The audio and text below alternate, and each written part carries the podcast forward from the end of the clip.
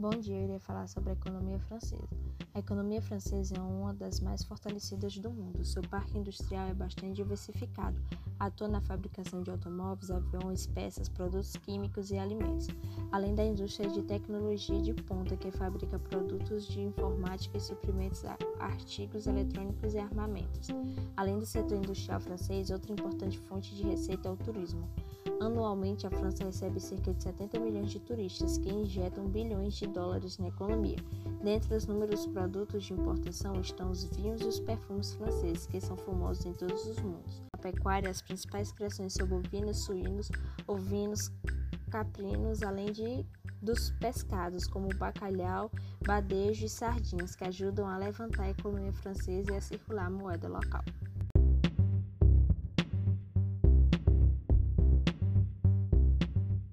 A indústria é uma das principais atividades econômicas da França e também uma das mais diversificadas. Atua na produção de aviões, automóveis e de peças. Sua produção na área da informática também é muito tecnológica e avançada, principalmente com a produção de eletrônicos. Já na agricultura, a França também é bastante diversificada, principalmente na sua produção de trigo, batatas, milho, cevada, uvas, aveia, vinhos e tabacos.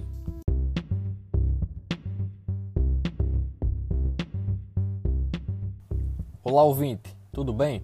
Meu nome é Nicolas Cauê, estudo na turma do nono ano da Escola Educandária Imaculada Conceição e estou aqui para falar sobre alguns aspectos relacionados às atividades econômicas da França. Sendo assim, inicio falando sobre o turismo frequente que ocorre no país, sendo uma de suas principais atividades econômicas. A França, por toda a sua história cultural e artística, envolvendo obras, museus, pinturas reconhecidas mundialmente, além de sua bela estrutura em termos de país, atrai turistas de vários locais do mundo. De acordo com a Organização Mundial do Turismo, no ano de 2016, a França foi o país que teve o maior fluxo de turistas no mundo, contando com 82 milhões de visitantes. Sua capital, Paris, é a maior atração dessas pessoas. Além disso, patrimônios históricos e monumentos como a Torre Eiffel, o Museu do Louvre e pinturas como a Mona Lisa são também bastante atrativas. O local, para a maioria das pessoas, é reconhecido por seus perfumes, sua moda, seus monumentos, como já citado, sua gastronomia, entre outros fatores. Porém, nem só por isso ela é reconhecida.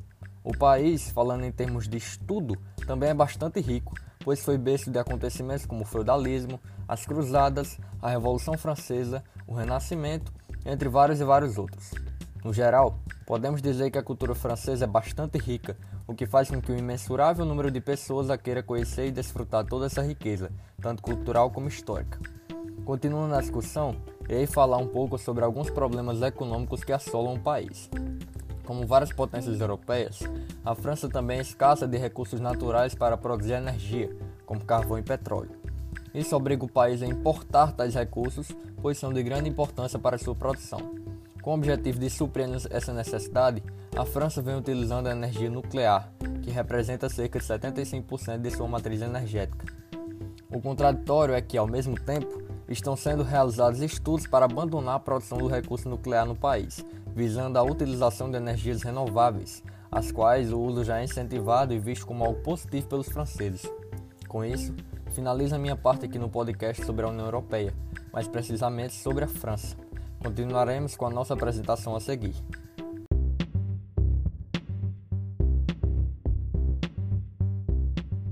No fim do século XVI e na primeira metade do século XVII, o modelo do absolutismo monárquico sobreviveu como resposta à crise instalada pelas guerras civis religiosas.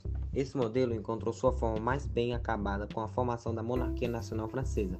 A formação do Estado absolutista francês, ou da monarquia nacional francesa, está ligada à ascensão na defesa do modelo do absolutismo na França, cujo principal arquiteto foi Armand Jean Duplessis, o cardeal Richelieu.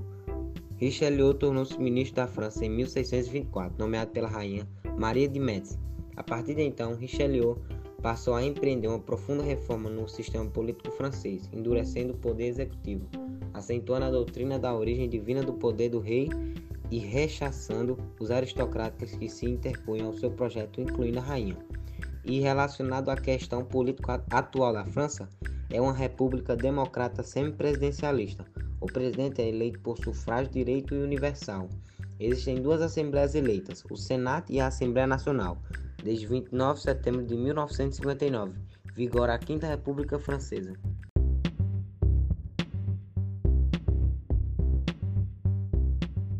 Meu nome é Stephanie, eu sou do nono ano e vou falar sobre a cultura francesa.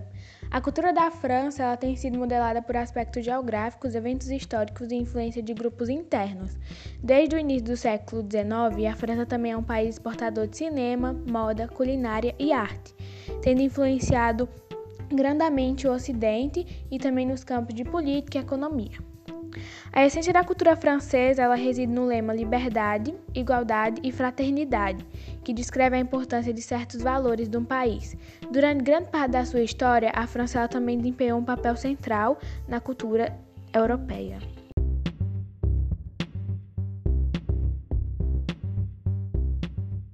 Bom, meu nome é Raila e eu vou falar qual o papel da França na União Europeia.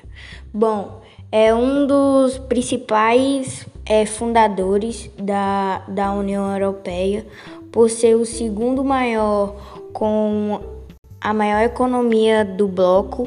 É, a França também tem comunicações com institutos em Bruxelas e também com principais destaques na economia, como eu disse, com a autobilística aeronáutica e com a agropecuária intensiva e extensiva.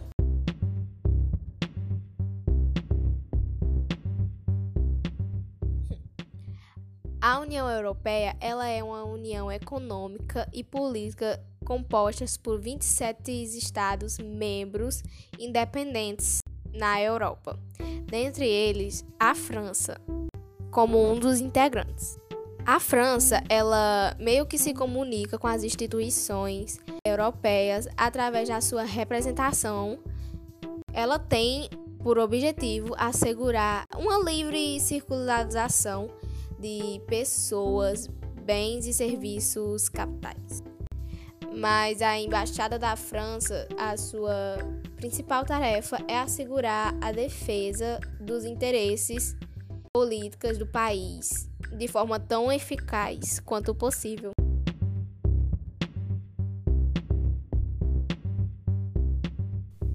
Bom ouvinte, essa foi a nossa apresentação. Espero que tenha gostado e que tenha entendido sobre o tema. Obrigado por sua atenção.